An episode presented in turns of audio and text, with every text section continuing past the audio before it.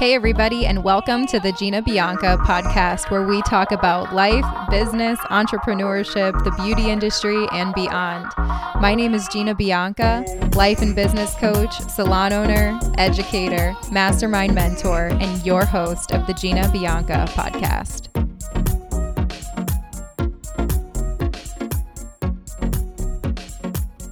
Hey, everybody, and welcome to the first episode of Salon Ownership Unfiltered. Let's hop right into the interview with our first guest, Victor Val. I'm so proud of this series and so happy that I've gotten to interview so many incredible salon owners. And today, one of my favorite people ever and one of my biggest mentors uh, said yes to being interviewed on this podcast.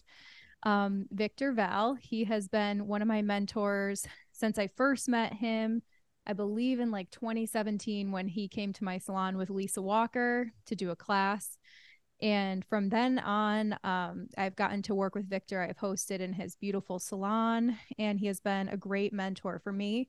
So when I was thinking of salon owners to bring on, this uh, Victor was like the first person I thought of. So thanks for saying yes, Victor.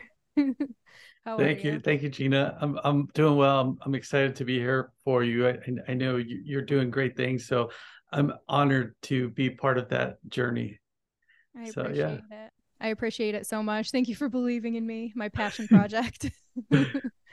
I'm excited. But yeah, I I really want this series to be motivational and inspirational for salon owners obviously they'll learn things and secrets about like you know how other salon owners make it work but i really want to like provide support for salon owners because i do feel like salon owners kind of get left in the dust a little bit um and i would just love to hear like first off like how long have you been in the business and like how did you get to where you are yeah, so it's so it's kind of a long long journey. So I've been uh, in the business now since since 1992 or 93. So so we're going on 30 years, and um, and and so yeah, I got started per, relatively young, um, and and so I want to tell you guys because it's it's it's hard to imagine when you see these people, and, and I'm not talking about myself, but you see these people as icons and legends as to they woke up one day and they were that fabulous but but it but they all had the same journey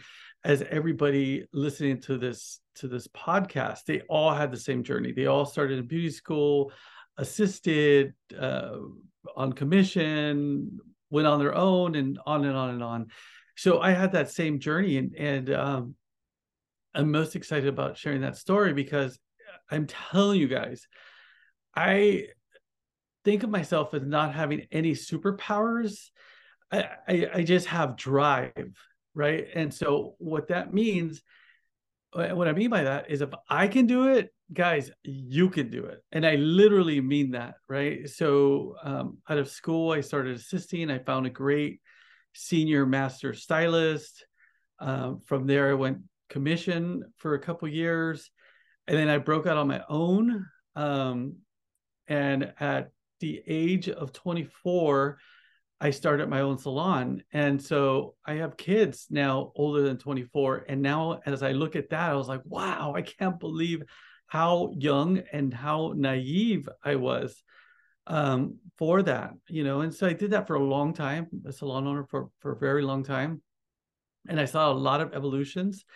And I really consider myself being very fortunate to see the evolution of hair salons from uh, commission to um, rental to independence to studios that kind of golden era if you if you will because we're in the thick of uh, studios and independent salons. And um, so i did that for for almost 20 years i think it is. I still have a salon now uh, very good salon very exciting salon I'm very proud of that salon um, but most recently, in the last seven years, uh, you know, I started doing distribution. So I know that was a big, a big kind of intro, but my career has been that big, you know, and and I want to mention it because I don't want to leave anything out.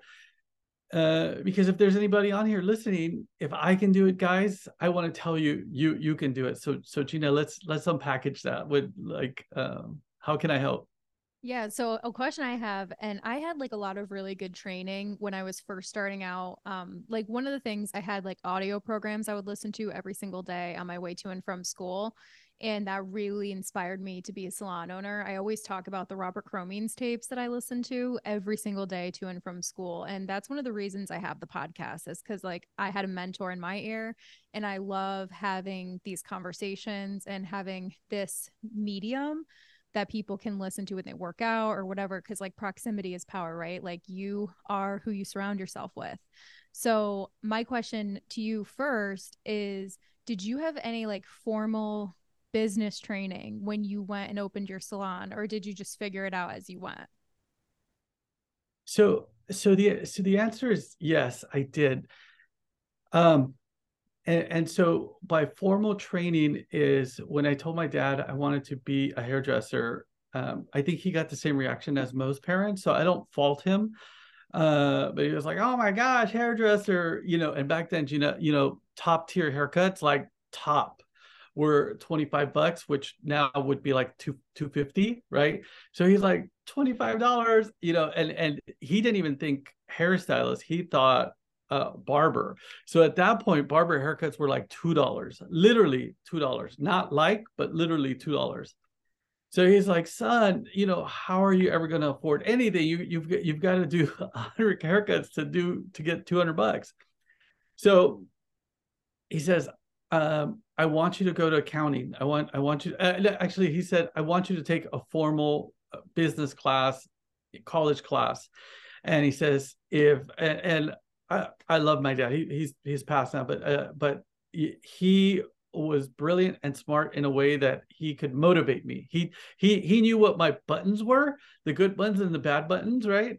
Um, and he says, I will uh, give you an allowance because we, we didn't have Zelle or Venmo or whatever. He, he says, I'll give you an allowance. I'll buy you clothes. I will take you to school, pick you up uh, if you go to college and you don't have to pay me rent you don't have to do any of that stuff. And i was like yes right?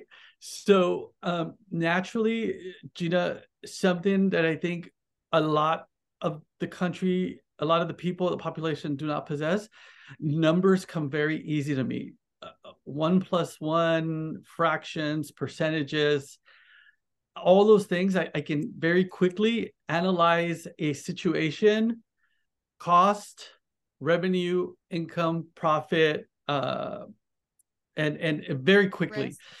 So, risk risk yeah so so um a very analytical mind on on the back end um so i so i will say i do possess that natural talent um that that i think is a is a talent or skill um so because of that i enrolled in my community college for accounting because I said I'm gonna ace these classes all day long because I don't gotta do anything. I don't gotta study. I don't gotta do homework. I don't gotta do anything as the teacher's giving the lecture. I, am doing my homework and I, I'm done. So I did that for uh, two years in in uh, right after high school, and then I did another two years about ten years later. So that is my formal training, um, accounting um, uh, business uh, management, business law, uh, all those all those classes that you could take in in college. So I love that. For, yeah, formal business training, not formal business salon training, which is, is a, a little bit different, but but more universal. Yeah. Cool. Did you ever work with like a coach or anything? Uh, not really, but uh, I didn't I didn't have a specific coach. Coaching and mentorship wasn't as accessible as it is now, right? That's what I was so. Like today, there's so much of it, but like w- even when I was starting out, I found my business coach by like Googling like salon ownership school, salon ownership training. And I ended up finding this like tiny little place in Connecticut, which is where I live. And they had a library. So I drove there and I bought everything in the library. And they were just like, hey, like we think we can help you. And I started working with them um, when I was opening my salon. And it was like very random that I got that opportunity because it was very few and far between and now there's like a coach on every block and we can talk about that later because we were saying we want to have a myth versus facts class. Yeah. But um yeah i was just curious about like your like how when you got into salon ownership like what kind of support did you have and like what like where how you started basically? Well so i i, I was so as a, as a child, I was always very curious and very ambitious uh, as a teenager. And uh, Gina, I have some very uh, clear memories of being very ambitious and going to hair shows, little hair shows, small classes, uh, where I'm like, one day, and Gina, I'm telling you, this is me at at 20 years old, 21 years old. One day I'm gonna be the world's most famous, you know, hairstylist in the world. And they're like, kid, simmer down. That doesn't happen. Settle down. Settle down. Take a seat. I, am going to start a product company. Sit down. I, I'm going to do, I'm going to travel the world. Sit down. Um, so, but, but with that, you you have to be very careful of, of, of sharing your dreams but with that ambition drive and just um that, that, energy that yeah passion i encountered people with the same passion that, that were on that journey that were actual uh, trailblazers so i had the absolute best fortune in the world and I don't I don't know if it was fortune or luck. I'm going to call it destiny because my um my energy was contagious in the sense where it attracted law of attraction uh attracted other successful people. So I actually worked at Supercuts during Cosmo School and um after Cosmo School. And and at this point we were in Hollywood and we were doing four haircuts uh an hour like you know and this is uh 94 92 or, or whatever.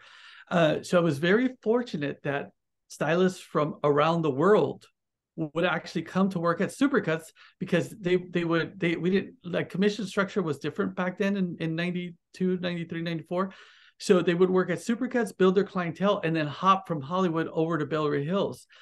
So i encountered um, tons of European hairdressers that'd be that would working at Supercuts. They were like, Victor, you cut the hair like this, and madame, and blah, blah. And and at that time, you know, we had American hairdressers and we had European hairdressers. And and it burned an impression in my head how these European hairdressers, like I never saw anybody do a double kiss, right? Up until that time. So they were and I was like, what the hell? Right? And they would even they would even kiss men double kiss like like oh you look so fabulous. Oh my friend. La, la, la, la, right? And so as the manager and the owners weren't looking they're like hey come see me at giuseppe franco or come see me at Louis Licari Fedek Fekkai, um, uh, I, um, I forget all the all the Beverly Hills names, um, Joseph Martin, come come see me, right? And they'd slip the card. So Monday through Friday or Monday through Wednesday, they'd work at Supercuts. Thursday, Friday, Saturday, they're they're over here. So I worked there without knowing those guys were my mentors. I had an international experience uh, to hairdressing. I think before uh, most of the world did because we didn't have. I think that's a little extreme. I had an international experience um, that most hairdressers did not at the time. So I had that experience. Uh, I had some great uh, people uh, along the way. After that, I assisted George Alderetti, uh, which at the time was working for Lanza. So we're we're going back 25 years before the internet. You gotta you gotta remember how impactful and powerful that was and he was working with uh Philip what, what's his name Philip um uh, Wilson, Philip Wilson. Do you know Philip Wilson? Yeah. No. Oh gosh. Okay. He was working with Philip Wilson. Huge, which was working with Trevor Sorbie and Ruth Roche and Vivienne Mackinder and like all those people. So, so my lineage, if you will, my bloodline was uh, very exciting at the time. So that, that so that was a long story of mentorship, but those those were my indirect mentors. I love it. Um, tell everyone about Cut House. So so I, I worked at a, a few different uh, salons. Uh, I worked in Beverly Hills. I worked in Hollywood.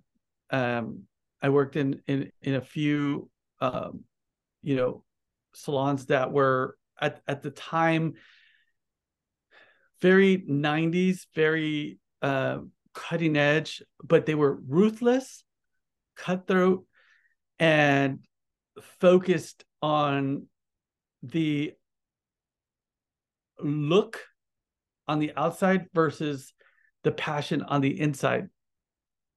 And um and and so with all that experience and and working at supercuts i decided that i wanted to open a brand that was down to earth.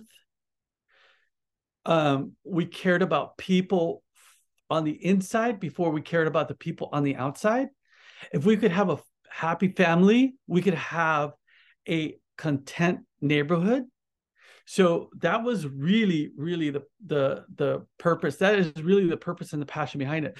So to me I, I still see a lot of salons that will hire based on looks of the stylist followers of the stylist you know um, how pretty the stylist is how handsome the guy is and nothing wrong with that but when we interview people i interview the inside first and then interview the talent second, and then everything else on the outside doesn't really matter. If you're a good person and you can cut a straight line and you can paint within the lines, you're hired. So it is a down to earth local salon to the neighborhood. We cater to everybody.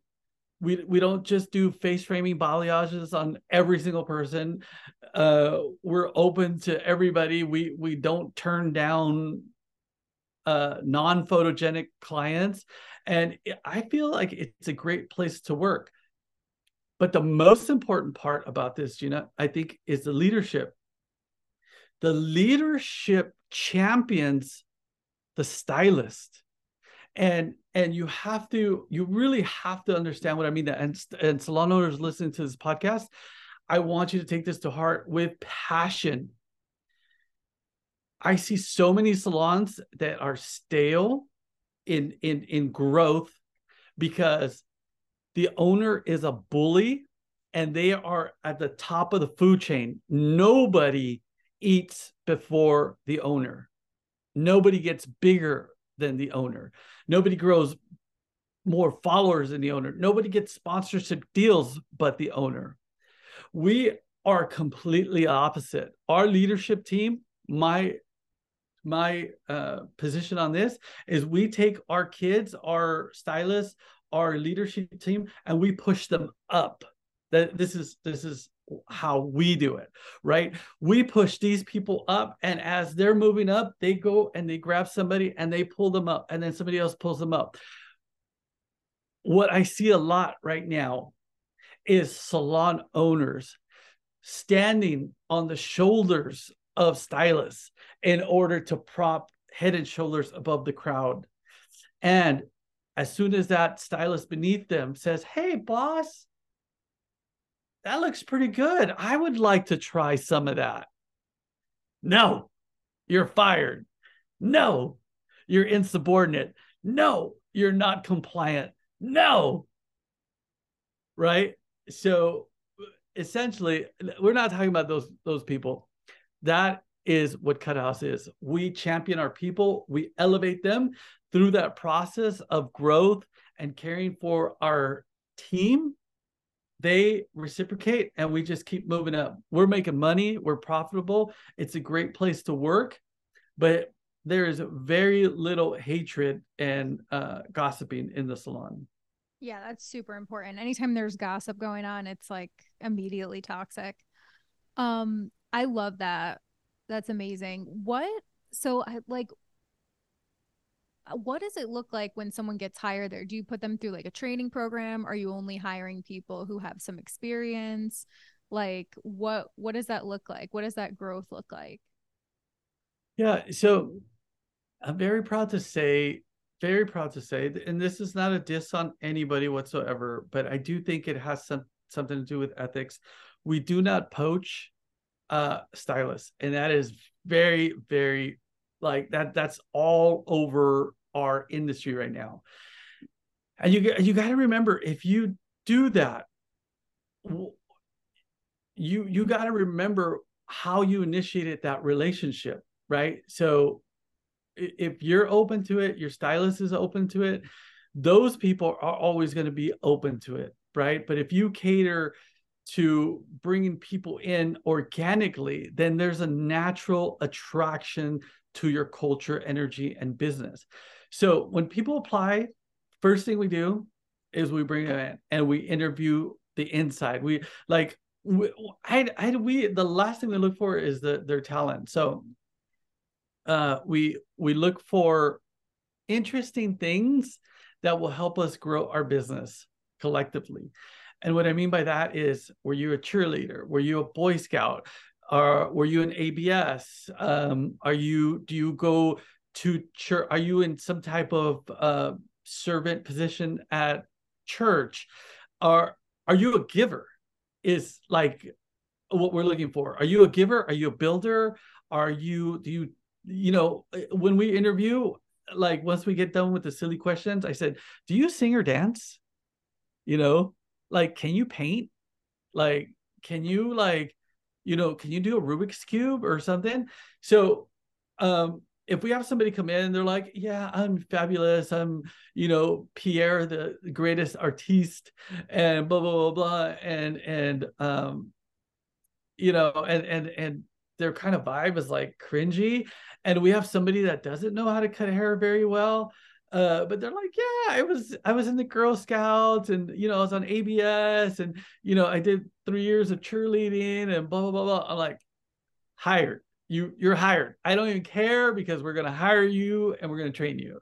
So that's really what the hiring process looks like at at Cut House. You know, we we hire the person first and and teach them. I love it. And you have like a training program and people on your team who are all on board with that. Is it a commission model, booth rent, hybrid? What does it look like? So I'm gonna I'm gonna say it's it's rental independent uh for the most part we made that change during during COVID, but it, it it's kind of with an interesting twist. Uh, we, we I'm to go back 20 years. We used to be hourly, like you know, be, because I, I borrowed that from from the supercuts. We were hourly. Then we switched to commission. Then we switched to independent. Then we switched to uh, hybrid. And so now we are 90% independent. When people start with us, their journey, um, new stylists are much more adapt to learning. They they learn much faster than they did, um, you know, 20 years ago. So our commission um, program, assisting program, uh, is more of a uh, this is not a, a, technical actual term, but I'm just going to call it a head start program, where from day one we are training you to be a self-reliant profitable renter right that. so that's that's what that six months uh initiation uh looks like so it's six months to a year of assisting uh six months to a year of commission and and then you and then you go uh independent or booth rent or rental whatever you want to call it yeah that's awesome that's like a really yeah. unique opportunity it it is it is. So you know, I'm very fortunate um, in in my business um, opportunities and and dwelling and and we can afford i'm having trouble saying this but we can afford to not have to squeeze every dime out of the salon uh, because we I have other things going on that allow me to have that luxury right? So if the salon was my only business um, yeah, I'm just making these up. There would be a towel charge and a phone charge and the light charge and the AC charge and the charge for the charge and the credit card charge and the charge charge charge the charge uh, and uh, exactly uh, same. So so because I have these other things going on, um, it's it's not important for me to to to to choke the weeds to to choke the uh the the the, the fruit growing out uh you know uh, we we we don't we don't have to. So uh yeah. Yeah we'll talk about um that entrepreneurship and everything later because i definitely want to touch on that. We have time. But okay cool. So cut house is amazing. You give them a really cool opportunity to you know get hired get trained build up and then start their own thing.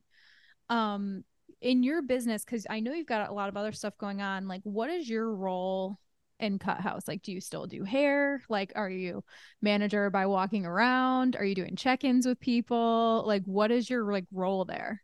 Yeah gina that, that's a great question. So i have uh, three people in in leadership there. And so we have richard canales um, that is a, a manager and he's in charge of the physical uh, operations and by physical i literally mean the things you you can touch. So you have to have somebody that's checking on the doors on the locks on the bathrooms on the this on the that because stylists stylists have choices and they want to make sure that wherever they're working and they're giving you an exchange that their um that their property and their location is properly working. So so so that's that's one of those. Uh, that's what Richard does. Then we have Susanna, um, which uh, Cisneros, and then she's in charge of birthdays.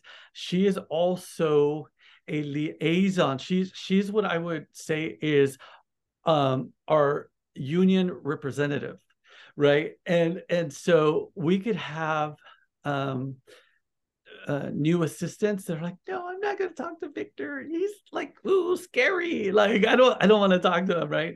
And they don't want to talk to the manager either. So susanna is like hey gina it's your birthday. Like you know happy birthday. Here's your card. Uh you know hey victor um it's been three months. We need our we need a pep rally. We need our meeting.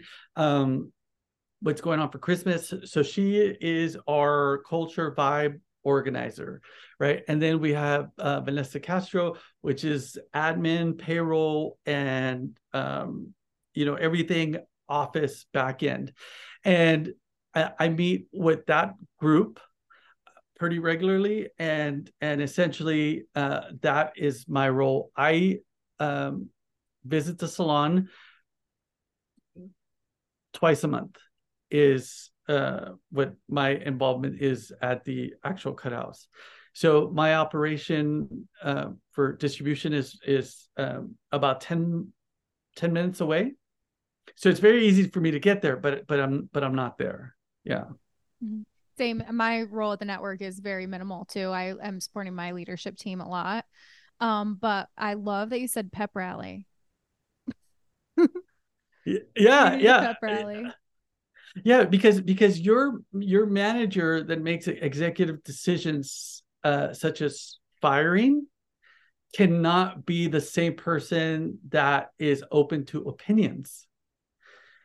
Um there there's a breakdown there right? It, it, it, so if you know the boss that, that fires people is the same boss that you got to go talk to and say boss I, I don't like i don't like the shampoo here there might be something there but the person that's like hey Gina you're you know you're doing really good here's your birthday here's five bucks for starbucks thank you for working here blah blah blah, blah. hey susanna i want to talk to you about something can we get you know triple ply toilet paper or or something where you know what I mean? In in my head, I'm I'm just so busy, and I'm like triple ply toilet paper, girl. I ain't got time for that right now. I'm, I'm like, you know so you, you have to be aware where very aware of that. And then also you need somebody that's on the physical plant location and and how it is. So if the door's not working hey he's on it. Um i think it i think the budget's like 500 bucks. Anything under 500 bucks don't talk to me. yeah just mm-hmm. fix it. Like you know, yeah. you know yeah I love that. I am going to borrow pep rally from you because right now we do town hall meeting and I think that's way too serious. And so you said you do every 3 months meeting? Yes, yeah. Yeah, we do every month. I feel like it's too much cuz like I feel like for booth renters, you know what I mean? Like we do like a monthly survey and we do a monthly meeting, but only like 6 or 7 people show. It's virtual. Um and I think if we did it like every 3 months and made it like a pep rally, this may be different. Look, I'm learning so much. I always learn. Yeah. Yeah, no, we have we we have celebrations. We we um we don't um we we, we stopped doing like hey you're leaving the door or the color bowl sink's dirty blah, blah blah we we just talk to that person and that's it the the whole the whole room doesn't have to hear how someone sucks like you know doesn't it doesn't matter Okay, so you struggle with people not washing their dishes too. It's not just. Oh yeah, oh yeah, yeah. We we have a group chat, and uh, I'll get the picture in here. Like, you know, um, our um, we we have uh four, five, six stylists that are over thirty five, a few that are over forty, a few that are over fifty, and maybe two that are over sixty. Right, you know, and they they are adults you know some of them even grandpas and grandmas. And so um you know they will say hey what the heck? Why are you not uh, you know uh, put, putting everybody on blasted on the on the group chat? But but you know we do police within our own uh, organization. And i and i mean that sincerely and humbly right? So it's it's respectful. So hey gina yesterday you, you know you, you forgot to put your cape away and your clippers away. I, I put them away for you but you know just giving you a heads up. But not like gina you you suck. You never put your stuff away.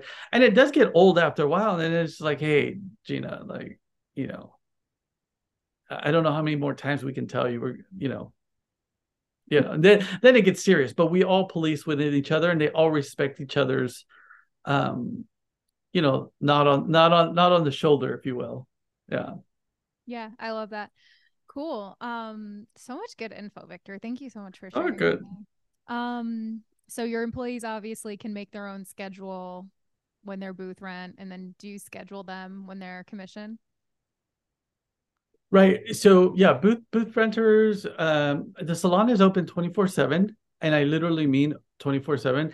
Uh, the sh- uh, never it never closes. There's no restriction. If you want to work at three in the morning, you can work at three in the morning. Um, you want to come in at four in the morning to get started, you can. Um, and uh, commission commission stylists start one day on the week. Uh, um, I'm sorry, one day a week, and they and they scale up to five days a week and you cannot work less than three days a week once you build your clientele. And uh, we encourage our commission stylists to be booking $3,000 a week before we are comfortable uh, letting them become renters. Um, because uh, once you become a renter, you tend to like slack off a little bit, you know? And so, so 99% of the time when I've ever had a renter talk to me that the rent was too high, I said, girl, guy, boy, let's be serious here. The rent is not too high here. It's just not. It's not. The problem is you don't make enough money, right? So either you're never here at the salon you're either giving away your services, you're not willing to take walk-ins or new clients.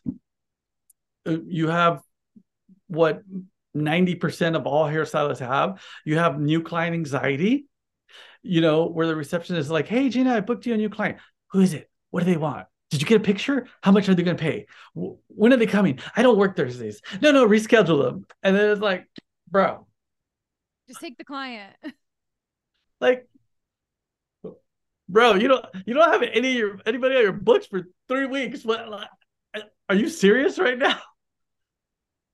like so so we we then say okay um you know we want you to be at three thousand dollars uh it, which is not a hard line it's not mandatory we would prefer that and then at that point, uh, we celebrate you going on the on the floor as a uh, renter.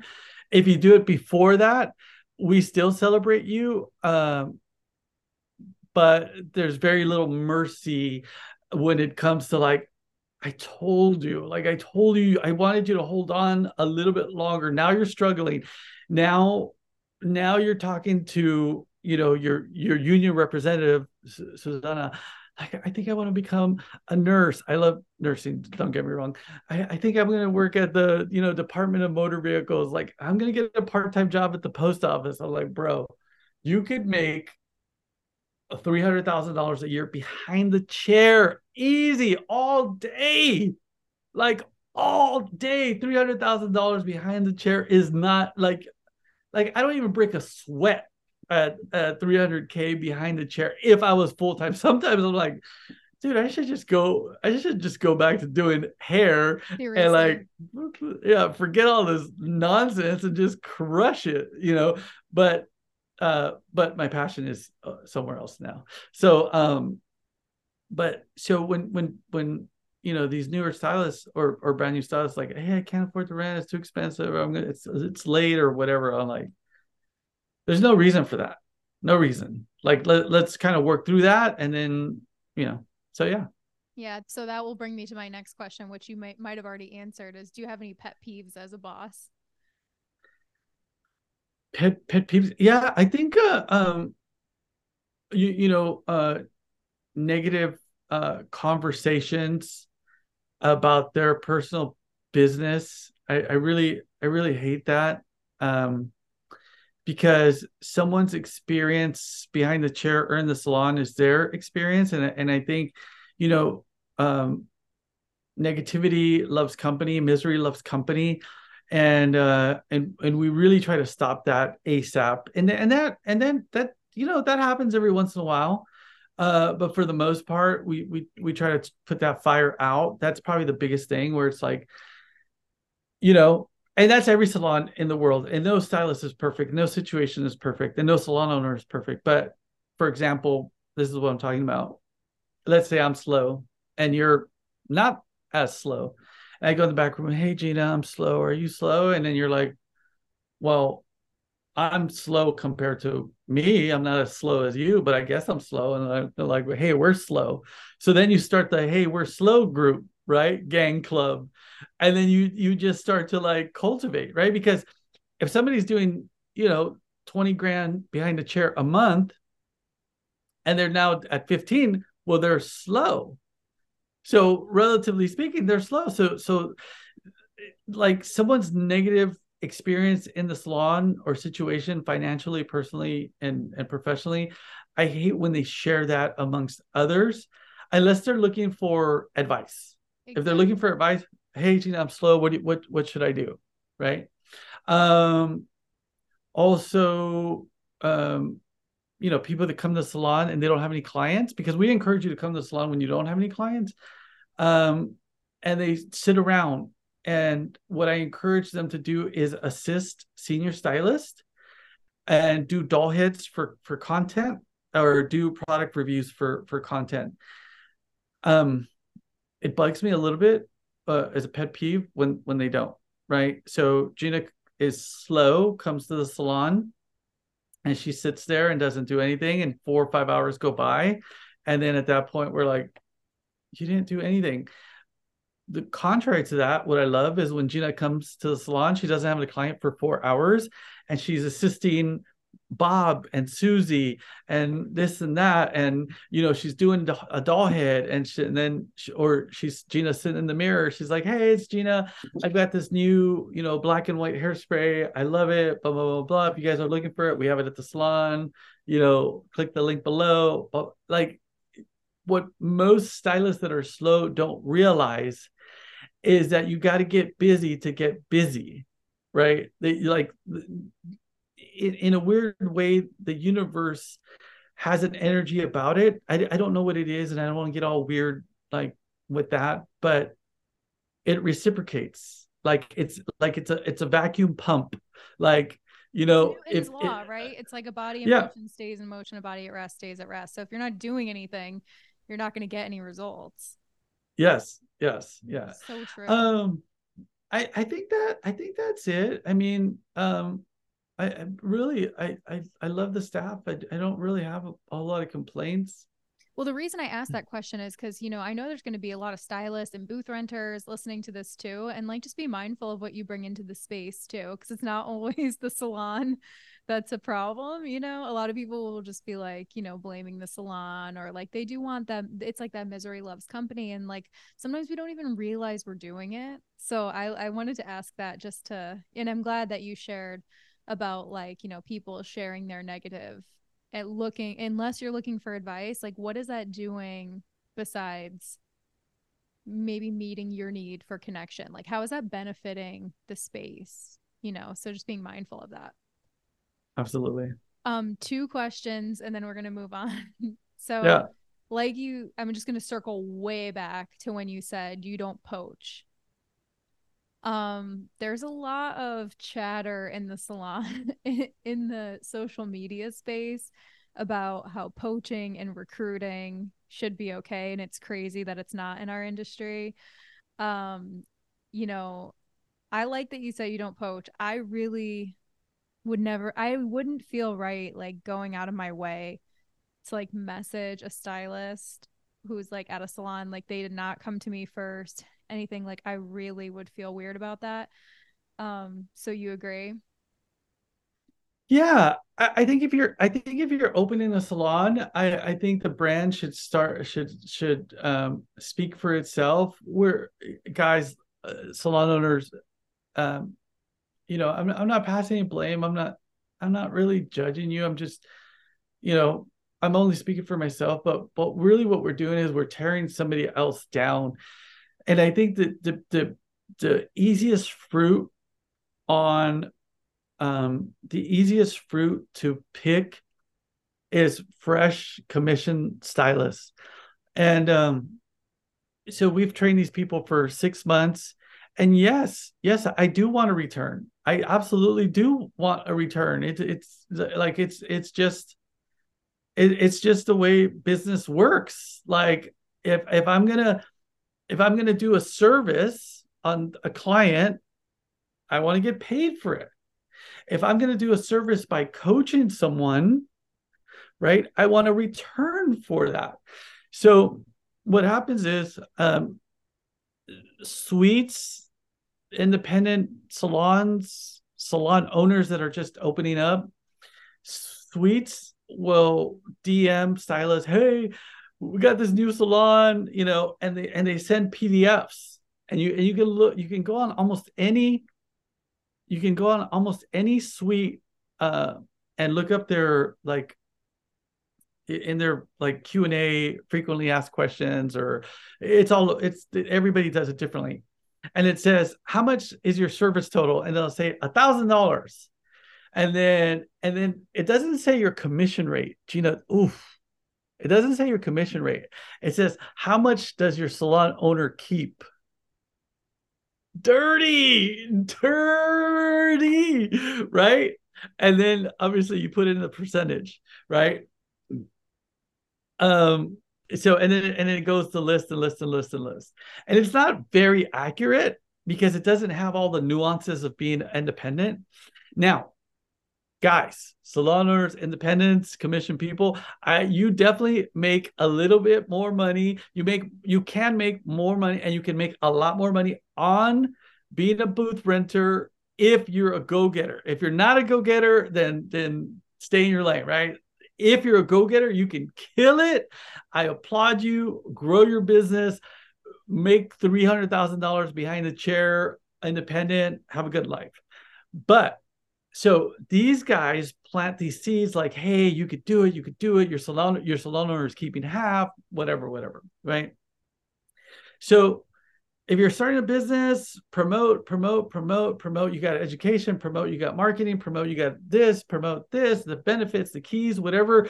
Discount in the beginning because you don't, you know, it's supply and demand. You don't have any demand. So you've got an excess of supply. You got too many rooms, you got too many chairs. Discount it for the first two years, grow your business, grow your team, and then and then go from go from there, you know. Um, and then so we have independent salons that are like hey how much do you pay for rent? Or or they already know how much we we charge. So they're like hey we charge a little bit less. So that's that's very often. Or um so, you know uh salon owners will dm stylist saying hey uh you know come work for me. I can give you a lot of opportunity you know you can grow with me, come fly the world with me, yada, yada, yada. And so, Gina, this is not just my own experience. I work with, I'm going to say 2,000 salon owners nationwide on a monthly basis. This is this is not just like, hey, what Victor's saying. This is what, hey, um, so so my distribution team victor we we have a salon owner up in san francisco. It's betty sue. She she wants five minutes from you and and then i'm like okay who is it? Like look up their client profile. She buys product from us. She's been a customer for a year. I'm like give her my phone number. She'll call me and she's like victor this salon down the street.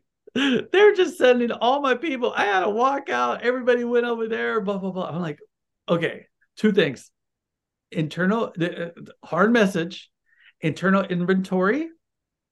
What are you doing bad wrong or not equal to? First let's let's like let's self inventory what do you suck at? Right? And then why did why did they leave? Right? we had these phone calls me and you. Yeah. Yeah you you know when was the last time you remodeled? You know are you offering the same perks that the neighborhood is is offering? You you know did you open up your business and call everybody in town to find out what their rent was and decided to be 10% less? So now you don't have enough money for perks and education christmas parties and family outings during the summer? Like sis you screwed this up at the onset. Now, you know, now you're the phoenix. Now you're on fire. Let's let's let's rebuild you.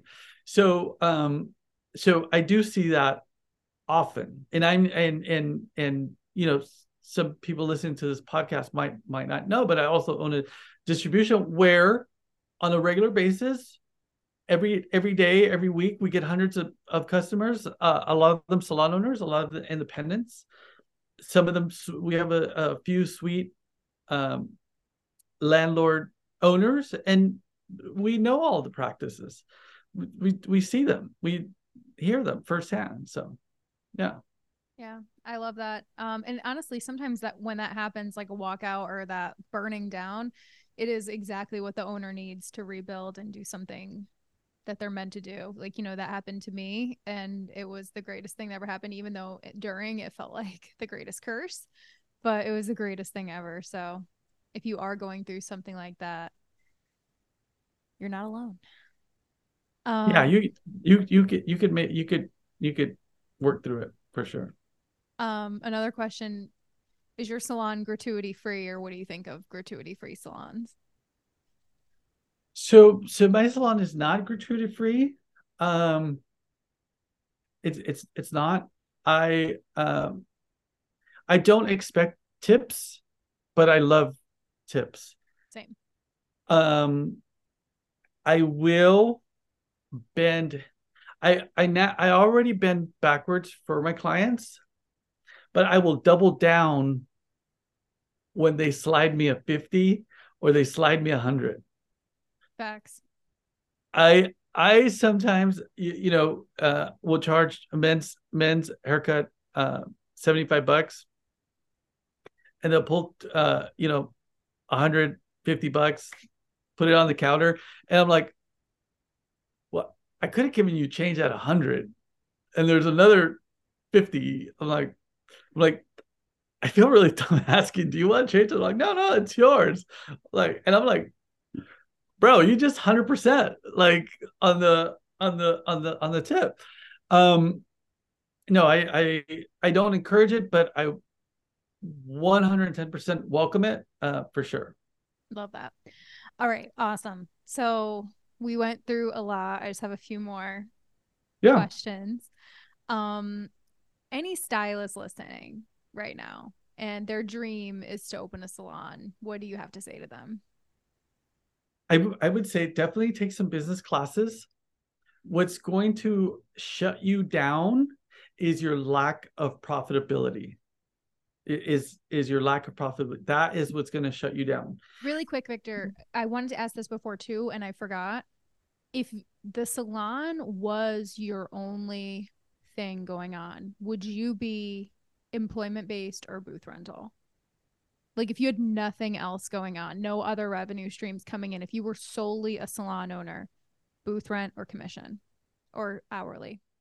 I, I it would it would it would be the other way around where we are 80% rental now 20% commission it would be 80% commission uh 20% uh rental i would only keep the most premium of premium of premium go-getter renters in there the ones that are like like crushing it that are absolutely adding tremendous value more than their their 350 a week they're more than more than their rent uh, that are just absolutely crushing. They're doubling down on the value. And then if that was my quote unquote only job i would then 110% be behind these people to be generating 3 to 5 grand a week so the obvious part is we're going to benefit 50 to 60% of their weekly total. So I would then, uh, you know, uh, focus on them generating revenue uh, so we could have a greater net income. There is the potential of of making good money, if if you will. Like, say for instance, when when I had a, a commission salon, um, uh, when I had a commission salon, like my like my dollar value was probably about two hundred and fifty dollars uh, an hour is what I would make per day as as the owner manager of the business. I would pay myself two hundred fifty dollars an hour per day to run that business. Now, a lot of people saying, "Wow, two hundred fifty dollars that's a lot of money," but I was contributing about four hundred dollars worth of myself back into that business. And when you included the overtime and the off time, I would dilute that. And so, what I'm getting at is that it's a tremendous amount of work to manage commission hairdressers that I don't want to say it's not worth it, but it's easier to manage rental stylists because basically you're their landlord and you're coaching them along the way. You, you, you don't you're not yielding the 250. It's it's probably a fraction of that, but but you you you now you buy you're you're buying your time back, right? So yeah. so that that difference between 250 and what you're yielding, you bought your your your time back, which hopefully you can then do something else with it. Yeah, because uh, the reason I want to slide that question in is because a lot of people, when they go to open a salon, they want to just open a booth rental salon, but they don't realize like you need like 20 to 30 chairs. And you told me this a long time ago you need like 20 to 30 chairs to do booth rent or else it's not worth it. It's just you won't make enough and you can't offer enough and the rent is going to be super high if you don't have a lot of chairs. So if you have a smaller salon and you're working behind the chair crushing it doing 300k behind the chair and you want to rent out the rest of your booths, who cares? Uh, but if you're looking for like a hands-off landlord opportunity, you need a big place. You need and like for me, like I have so much other stuff going on. The salon is nowhere near my number one income. Like it's not even close to yeah. my income. Like what I don't even I make my money in a lot of other places. Um but uh, just someone who's thinking about opening a salon like uh to consider the business models and the profitability and the size and what you're able to do. So I just want to slide that in there. Yeah, no, for for sure. So so go, going back to that, I have a firm belief that unless you hit that, unless you're gonna open with 20 plus, 20, 20 plus is the minimum. You, you guys, and we don't have enough time here, but at 10 chairs or less, you're you're losing money on a regular basis. At 15 chairs, you're breaking even. At 20 chairs plus, you're starting to make a little bit of money because it costs you the same amount of money to operate 10 chairs that to operate 15 chairs. So it, it doesn't it doesn't cost you more, right? To operate 20 chairs versus 15 chairs, it really doesn't cost you more, but you have five extra renters or, or chairs that become profitable. From 20 to 40 chairs, it really doesn't cost you that much more. So now you have 20 chairs. Now you have 20 little ATMs that are pushing out 20 little apartment buildings or doors that are that are uh, creating creating revenue.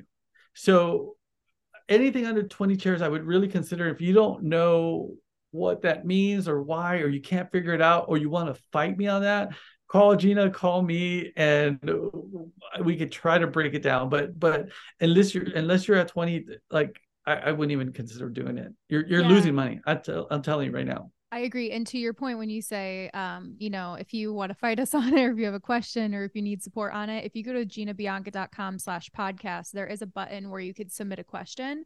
And at the end of this series, I'm going to be answering questions. So make sure you guys go and fill that out. If you have any follow up questions, I'm happy to answer them here on the podcast. So that was great. I'm glad that we added that in because I think it's really important for people who want to open a salon but don't know what model, or maybe they want to, you know, I had a, a call with a, a, amazing couple and they wanted to open a booth rent salon. They had 11 chairs and they wanted to offer free alcohol. And I was like, how? Why? What? Like oh. you need like 50 chairs to offer like Celsius.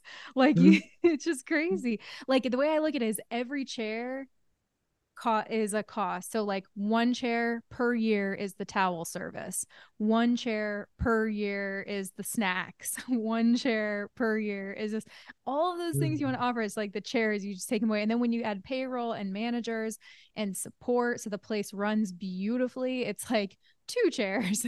Three chairs so like yeah. having more of them is critical and that was the like i i swear victor and i like i tell i talk about you behind your back I will say I would not have the network if it was not mm. for Victor because you gave me the best advice. And when you said you said 30 chairs or don't even do it, I swear I did it. I like followed your advice. yeah. And if I had 15 chairs, 20 during the pandemic, we sold 15 chairs because we had to downsize and I ended up buying 15 chairs and stations again. But the 15 chairs we maxed out um and we were breaking even and I was like, thank yeah. God. Yeah. And I was glad I got to see it. Like the pandemic was almost a gift because I was glad I got to see it. Right. So this could have been my limit. And thank God we had more. So, oops, sorry. uh, yeah. Yeah. yeah. So let me let me give you a quick visual. I got 10 fingers up, right? Five to six are rent.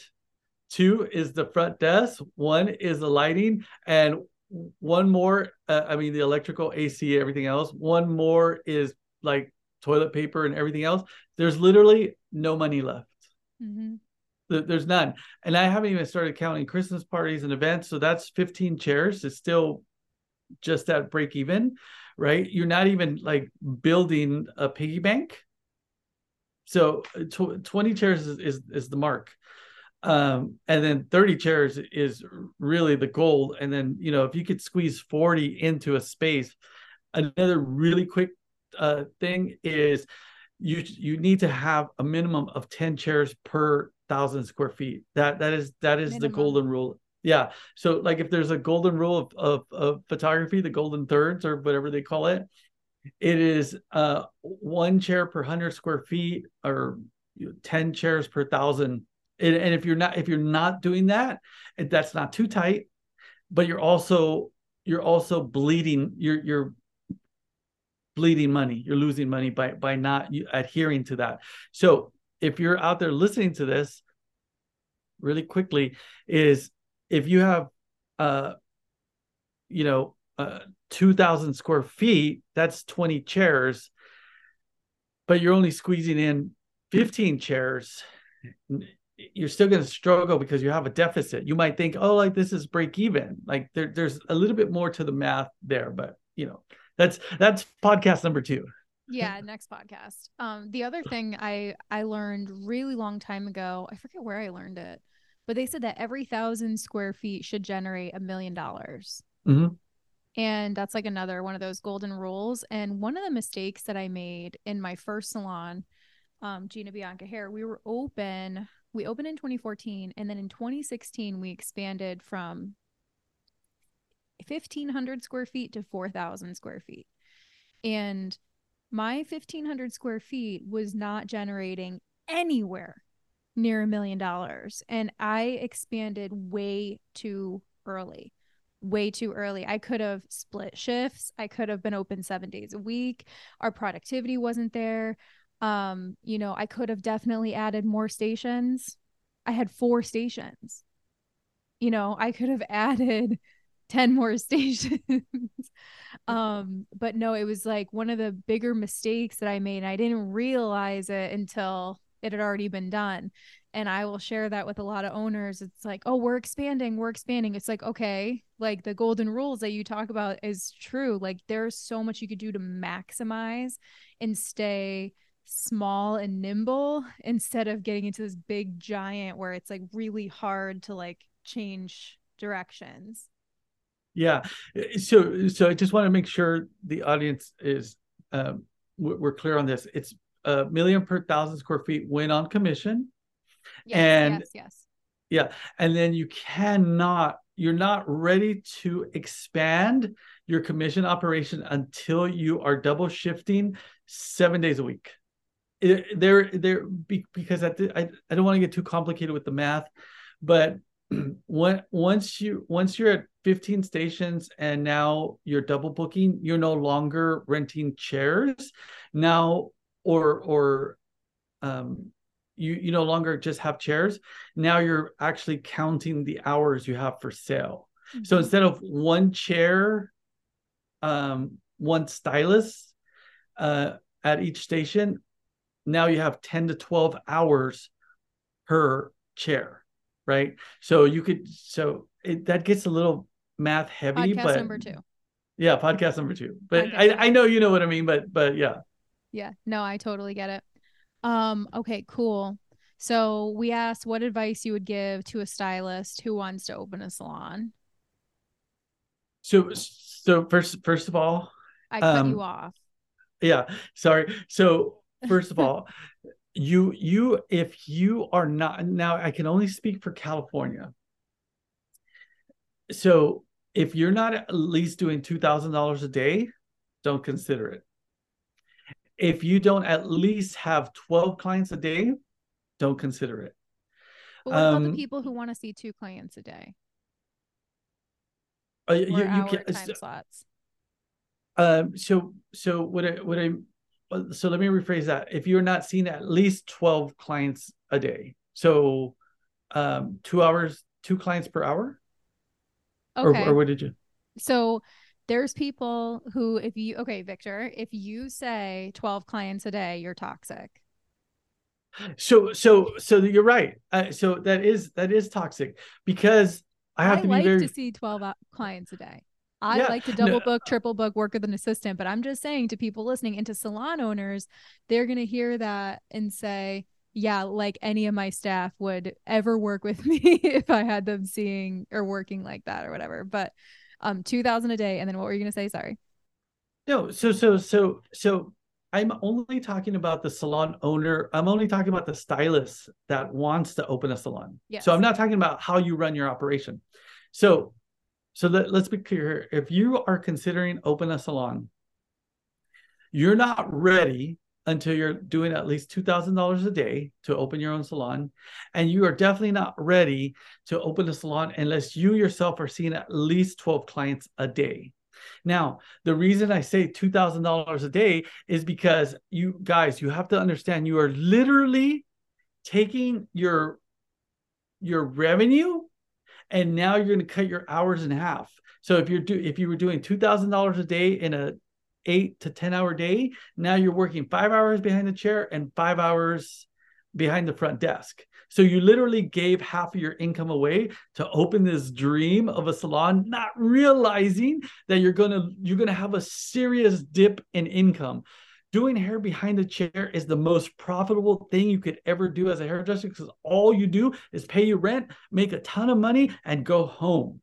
And then you get this crazy idea of opening a salon. So now, answer number two to that is that if you're at least doing 12 clients a day, when you start to hire on people, if you only hire seasoned veterans, killer stylists, beast mode stylists, they're going to come with baggage. Sorry to say that, but they're going to come with baggage. So now, the reason I say 12 clients a day is because I would rather you hire baby stylists out of school, teach them, and then out of that pool of 12 people that you can no longer service because now you're now you're running the business you are now saying hey gina baby gina take two of these clients a day hey baby susie take two of these clients a day hey baby bob take two of these clients a day. You're doing six clients behind the chair. They're doing two clients behind the chair on a regular basis. They're generating revenue and they're now sharing 50% of what you were making before. So instead, this gets math heavy. So instead of you doing 2000 behind the chair, now maybe you're making 1200 behind the chair. They're making a little money. So 2000 behind the chair and or 12 clients behind the chair so you get split. Now, that's the financial hurdle. That's the first thing. The second thing is I really would love for anybody considering to open opening a salon to have at least 50 to 75% of the build out in savings of cash that they own personally and have no debt. Because guys, if you finance your salon 100%, you're going to have, I'm going to go back to the 10 fingers, or let's you go to 15. You're going to have the natural cost of doing business, plus you're going to have to service the debt that you borrowed. So if you borrowed 200,000, 300,000, um, 500,000 to build your salon, you've got to now pay that. So Gina, it's going to take you five to 10 years to pay that back. Okay, it's going to take you five to, t- to 10 years to pay that back. By the five to 10 year mark, I, am sorry to say this, I'm not talking about anybody in particular. Your salon is no longer relevant. Your brand new stations are now janky. And you just finished paying off that loan. Mm-hmm.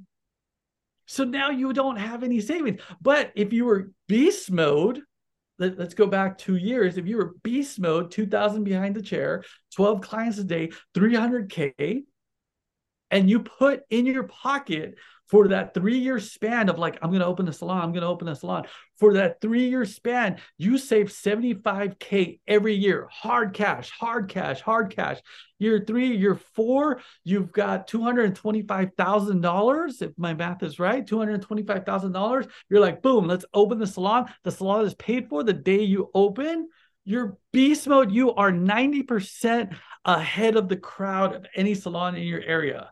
So now yeah all the money that is coming in is net, net, net. And and I, I know some of you guys aren't going to get this, but you got your gross profit, you've got your service your debt, you've got to do your taxes. So that's your net net. Your net net net is your take home. Sis, you're killing it. you're you're killing it. You're you're killing it. If yeah, it's it's podcast number two. I mean, I mean, you know, sometimes I wish I did some business consulting again, but but I but, feel like you do though. You've I, I do a little bit. me. I, I I do I do I do a little bit, but it just like it's like medicine or working out or things or like reading. You know you should be eating healthy, but you don't. You know you should be reading every day, but you don't. You, you know, you should be praying and meditating every day, but you don't. You know, you should be working out every day, but you don't. Right. So it's it's kind of the it's kind of the business coaching is that when you're growing a, a um a very robust business, there's always somebody ahead of you. There's there's there's always somebody ahead of you. I I call my distributor partners um all over the country. I'm like Joe, I need some help. My sales suck. I got the salesperson, marketing, whatever. And they're like, and, and they're like, you know, I'm like, I look at your numbers. You guys are like hundred millions in sales.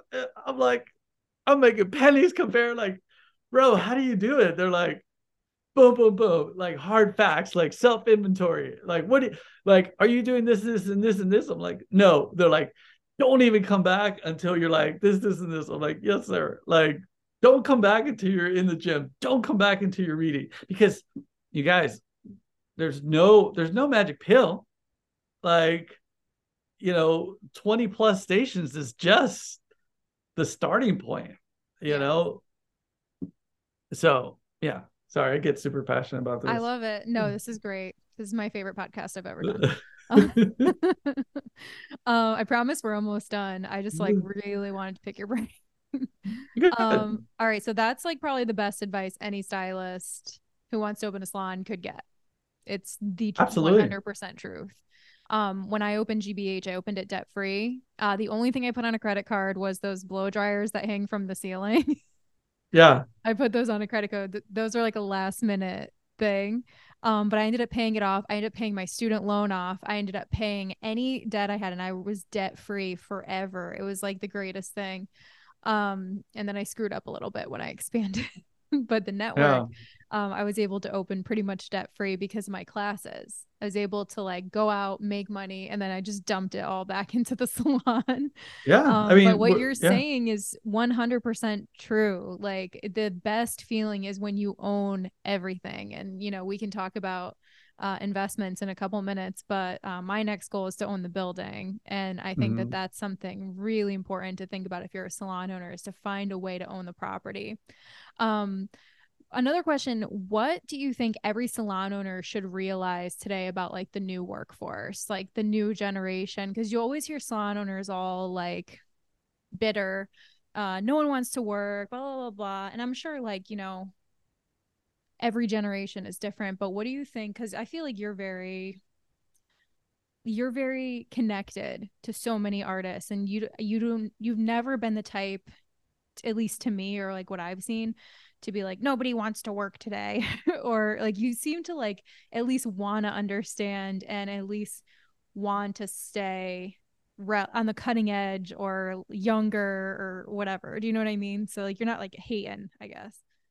Yeah no i think i think uh so so so so number one for salon owners um this is kind of a hard pill you have to swallow. You cannot get emotionally attached to your team in the sense of you know you give them your all with the expectation that they're going to give you their all. So about 10 years ago you know we were at the height of commission versus uh, rental, and we were losing a lot of stylists because because naturally they were just going rental, and, and at that point, to be completely honest, I didn't understand it. So so I was like, no, going rent is bad.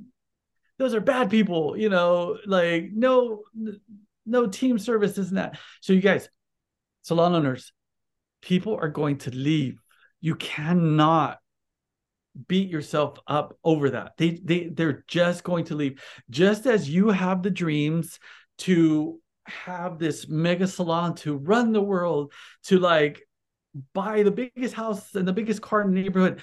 These guys have the same dreams. They have the same dreams. So when they leave, you have to celebrate that victory for them. And if you look at that as what it is and you understand that, then you will not beat yourself up because if you don't look at it that way, then you will start to safeguard yourself from your environment. You will then start to build your castle and say, whoa, whoa, whoa nobody ever leaves.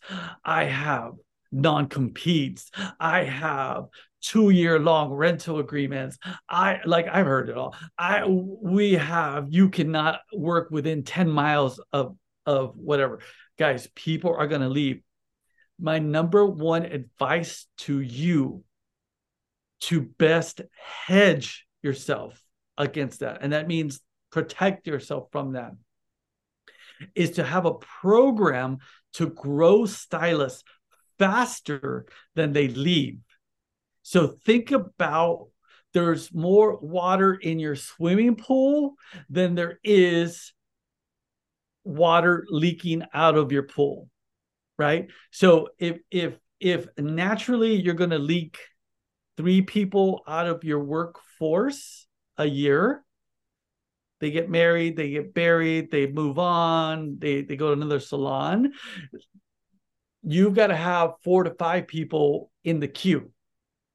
And as long as you have four to five people in the queue then you're like hey gina it was it was great working with you Thank you so much for your time here thank you for all your contribution i really hate to see you leave but can you pick your stuff up because susie's moving in on saturday Let's like like you know and when you don't have that when you don't have that then you're like, oh, we hate Gina. Gina, blah, blah, blah. You call all Gina's clients and offer them 50% off, blah, blah, blah, blah. You know, like whatever. Nobody, no salon town hall meeting. Nobody talks to Gina anymore. If I see somebody out with Gina, they're fired. Like, what? It's so you know, true, but, though. Right? So, oh but now if you have people if you if you're now and i don't mean it like people but if your program has qualified candidates coming in new recruits not like you're recruiting people but new people coming in hey thank you thank you for the time here i, I really appreciate it yeah come come back cool i love you I hate to see you go. I'm gonna be sad for a day or two, but by Saturday, can you pick up your stuff? like, you know, then so so so you know, 2012 people have the save your money saved up and be prepared. Be prepared to what feels like being heartbroken, backstabbed. It's gonna feel like that. I'm not gonna lie. It feels like that. But I feel like it does feel like that. Even if you do everything right, you still always feel a little bit hurt. And I think it's just because you care. And it is hard to lose those relationships because a lot of the times, even if it, everyone leaves on good terms or whatever, the relationship just is, it's not a day to day anymore. It's not a, you know, we have the group chat. It's like, you know, they move on and they're gone and it's hard, you know? So I think like maybe making it like, oh, I'm sad I'm not going to see you every day instead of I'm sad you're moving on you know? Yeah no for sure. But i will i mean even with my own self inventory i'm i'm going to say that 70 to 80 percent of that sentiment is from pride and ego. 100% like, eh, you know day one when i hear they're leaving how dare they? You know and how could they? You know and you I you start sharing yeah how could they and how dare they right and then and then and then you know you just if you got new people coming in, and you got a strong program, you don't, you really don't have to worry about it. It just is what it is. You, you will just keep going. Um, uh, and, and I, th- I think once you get past that, I think super, super important. I know, I think we're running short on time, but something that I think is super key as a salon owner, you salon, salon owners must have a salon savings account where you take anywhere from three to 10% of your net net net um, on a monthly basis and you put it into saving accounts for rainy days for walkouts for this and the other for remodels for whatever. Because your your salon that's you know ta- yeah no no no this is different from tax but but yes that that, that but the just but, in case. Yeah for for for all that all that you have to set because it is literally your your lifeline of of the of the business. You you're you cannot run your salon finances on paycheck to paycheck. You, you will suffer you will be bitter you will be anxiety ridden and it's just a mess. You've you've got to have at least one year's reserve of all your expenses in the bank. Because if you have one year I'm I'm very confident you can rebuild within one year. Yeah, and you're not sweating if somebody leaves. It's like having that abundance mindset. And it's hard to have the abundance mindset if you're running on empty, if you're not always training, and if your ego is in charge. Yeah. Yeah. So That's amazing. Um, all right. So the last question is I asked you before I was like, what do you want me to ask you? And you said life after hair, investments, make as much money as you can. As a hairdresser, I've spent so much time trying to find the best products for my clients and the best prices for my business. Then I found Marlo Beauty Supply. Marlo is a wholesale supplier that is only for beauty professionals, aka, they don't sell to your clients. Marlo guarantees the lowest prices on all of your supplies, and guys, the shipping is so fast. It also couldn't be easier to order. Just make an account at marlobeauty.com or place an order by phone with their friendly customer care team. Marlo has the best customer service, a huge selection of products, the lowest prices, and the fastest shipping, leaving you with more time for your clients and less time standing in line at the store or lifting heavy boxes. Head to marlobeauty.com to make your free account and start shopping for all of your salon and spa needs. Pros, go to Marlo, and so should you.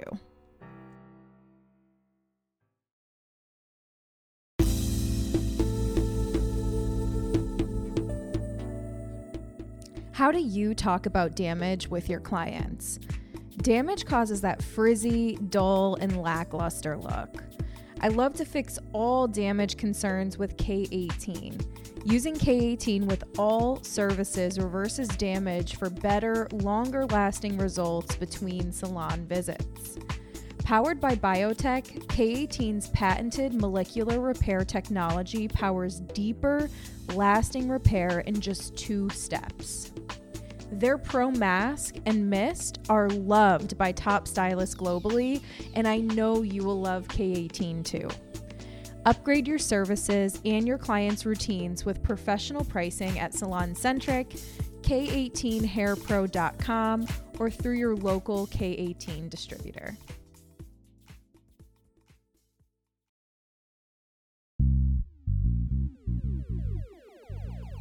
There are so many coaches and online education platforms out there, and I think it's so amazing because the industry has more support than ever before. I love it.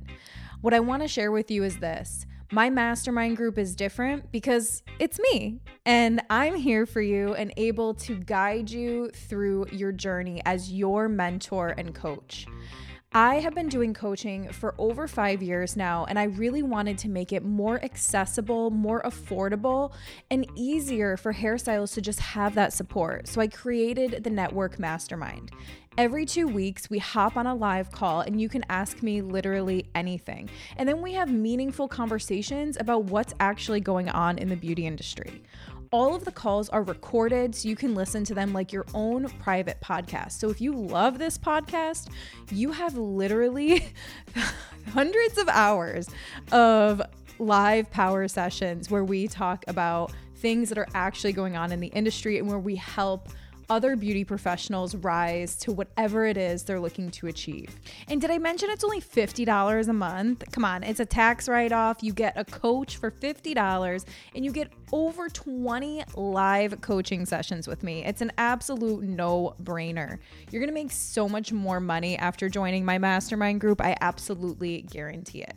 For more information and to sign up, visit www.thenetworkmastermind.com. You can also save and get two months free when you sign up for the year.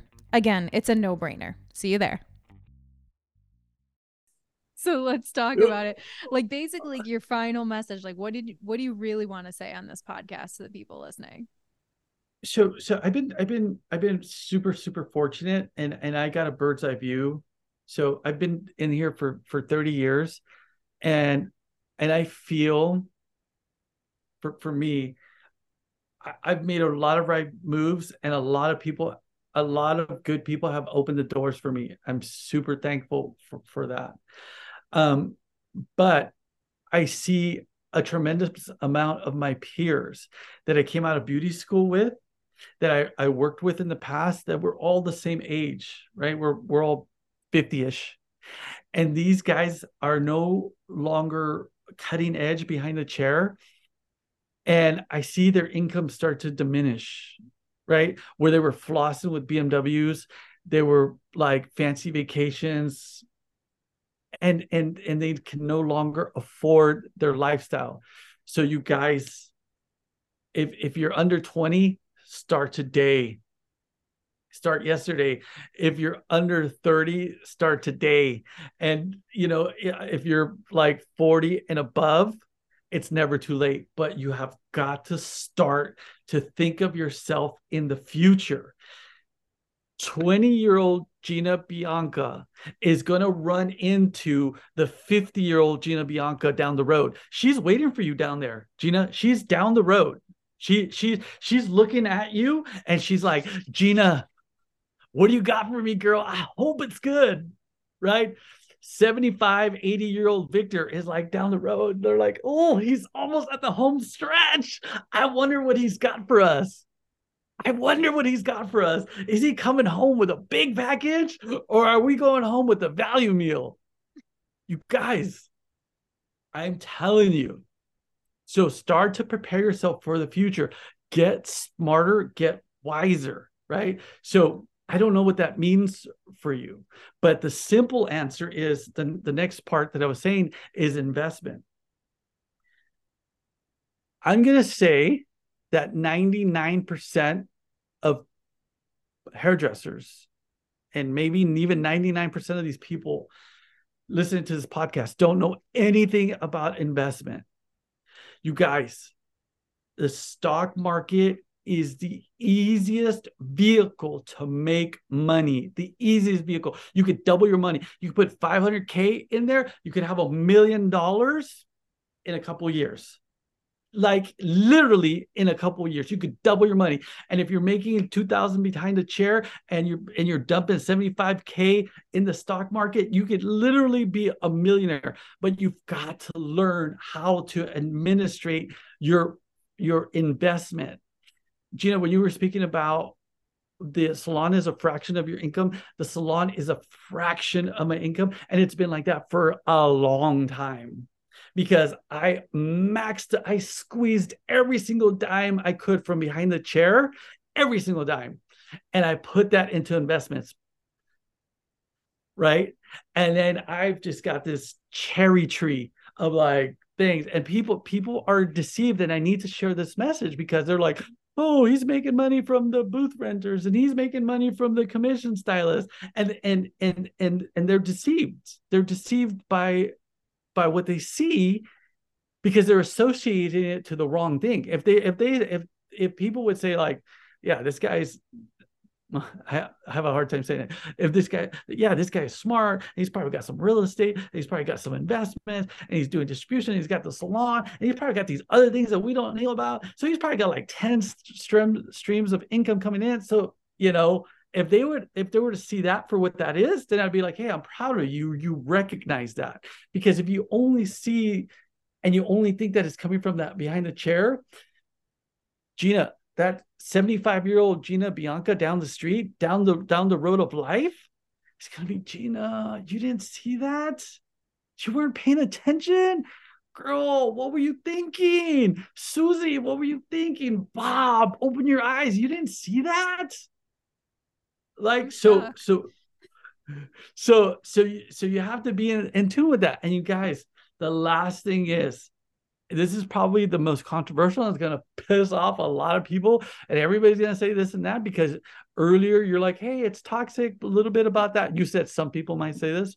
Okay but you know that i'm just i'm just putting it out there. I don't think it's toxic. I think it's how you get no. ahead. Yes yes yes. So so you guys not me. I think the average hairdresser should be doing $2,500 behind the chair every day. I'm not judging you, but if you're not doing $2,500 behind the chair every day, you've got work to do. Don't don't don't even consider opening a salon. Don't don't like don't don't focus on nothing. Wake up with beast mode attitude $2500 i need to walk out of the salon today with $2500 how am i going to do it? That should be your only focus. Tunnel vision put your blinders on $2500 12 clients a day every single day $250 $2500 done easy how do i get 12 clients every day wake up how do i get 12 12 clients? How do I get 12 clients? How do I do 20? Don't worry about the club. Don't worry about your friends. Don't worry about the drinks. Don't worry about the parties. Don't worry about anything. You can be 25 years old and making $2,500 behind the chair every day. And if you do that, by the time 25 year old Susie Q meets up with 50 year old Susie Q, you guys are going to be high fiving each other. You're going to be slapping each other. You, the both of you, 25 year old Gina Bianca and 50 year old Gina Bianca, will be taking trips around the world because she is going to be so proud of the 25 year old Gina Bianca. But if you don't do that, if you do not do that, you're you're you're going to be in value, happy meal income and you're going to have to then you know really consider what happens like when your clients come in they're like hey gina how much does this cost? Because i'm on a fixed income. Right? You you trade in your bmw for a chevy malibu. You know you're no longer going to france. You're like maybe going to wichita for vacation. You know it's it's money doesn't buy you happiness. But I'd rather cry in my Range Rover. but but it does buy you choices. Yes. And choices make you happy. So so money doesn't buy you happiness. Money buys you choices. Choices can lead to happy because I would much rather be happy. I would much rather be on a European vacation than in some camping vacation down the street at my local park. Now, internally, I need to be happy first, but I would be content on vacation somewhere exotic yeah. Then, and you know, you share your vision of success, and somebody else's vision of success may be I want to retire at 50 years old or 40 years old, or I may want to leave a legacy for my kids. Whatever your definition of success is, no one's taking that away from you. And this is a great illustration of whatever that definition of success is the reality is you have to work. And if you know people are looking at you like oh he makes all this money off of this that and the other thing or they look at me and they're like oh she has this this and this they don't see the 10 streams of income. And that's why i'm so happy about this podcast because it is unfiltered you know like this is the reality. And you know you can see it and hate on it or you can see it and say okay these people are actually trying to elevate um you know the industry and help make that reality more accessible yeah. to everybody right? So for salon owners, booth renters, stylists, anybody, you know, I feel like today the information this is like one of my favorite podcasts I've ever done. Like I really awesome. feel like the information shared is just amazing. Like I always learn so much. I'm always so grateful for the time I get to talk to you, Victor. Like I'm I'm not just blowing smoke, like I'm serious. One of my favorite people, one of my biggest mentors. And I just want to thank oh, you thank for you. sharing all of that to our audience because I feel like it's definitely going to have a big impact. Good. Yeah. No, if they could take a little bit about uh, this or all of this, I would, I would, I would wear this podcast out until I understand every single bit, every single uh, dynamic of the conversation, and and wear it out, and then and then move forward for sure. Yeah. Listen to it again and again because you're going to get some, depending on, and I always say that with long form content, especially podcasts, I'll listen to some podcasts three or four times to like because in every state that you're in you could be tired you could be more energized mm-hmm. you could be working out you could be driving you're going to hear something different every time. And you know depending on where you are in your career and what you need the most you'll get you'll get that um the more times you listen. So um thank you so much again you're welcome. for your time. This is a lot of time. And uh the industry appreciates it i appreciate it. Um and again just thank you so so much. You're very welcome Gina. awesome. all right Thanks, Victor. Bye bye. All right. Bye bye. Thank you so much for listening to Salon Ownership Unfiltered. This series has been so fun to record. I've learned so much from all of the amazing guests, and I'm so grateful that I'm able to provide this amazing free resource to all of you. It wouldn't be possible without all of my sponsors, my mastermind group, and Educate with Influence because those amazing people and businesses support this free education. So please check out all all the sponsors, visit ginabianca.com slash podcast to get all of the information and more resources attached to this episode. I would also love to encourage you to leave a rating and review if you're loving the podcast. All right, that's it. I'll talk to you guys soon and hope you have a wonderful day, and I'll see you on the next one.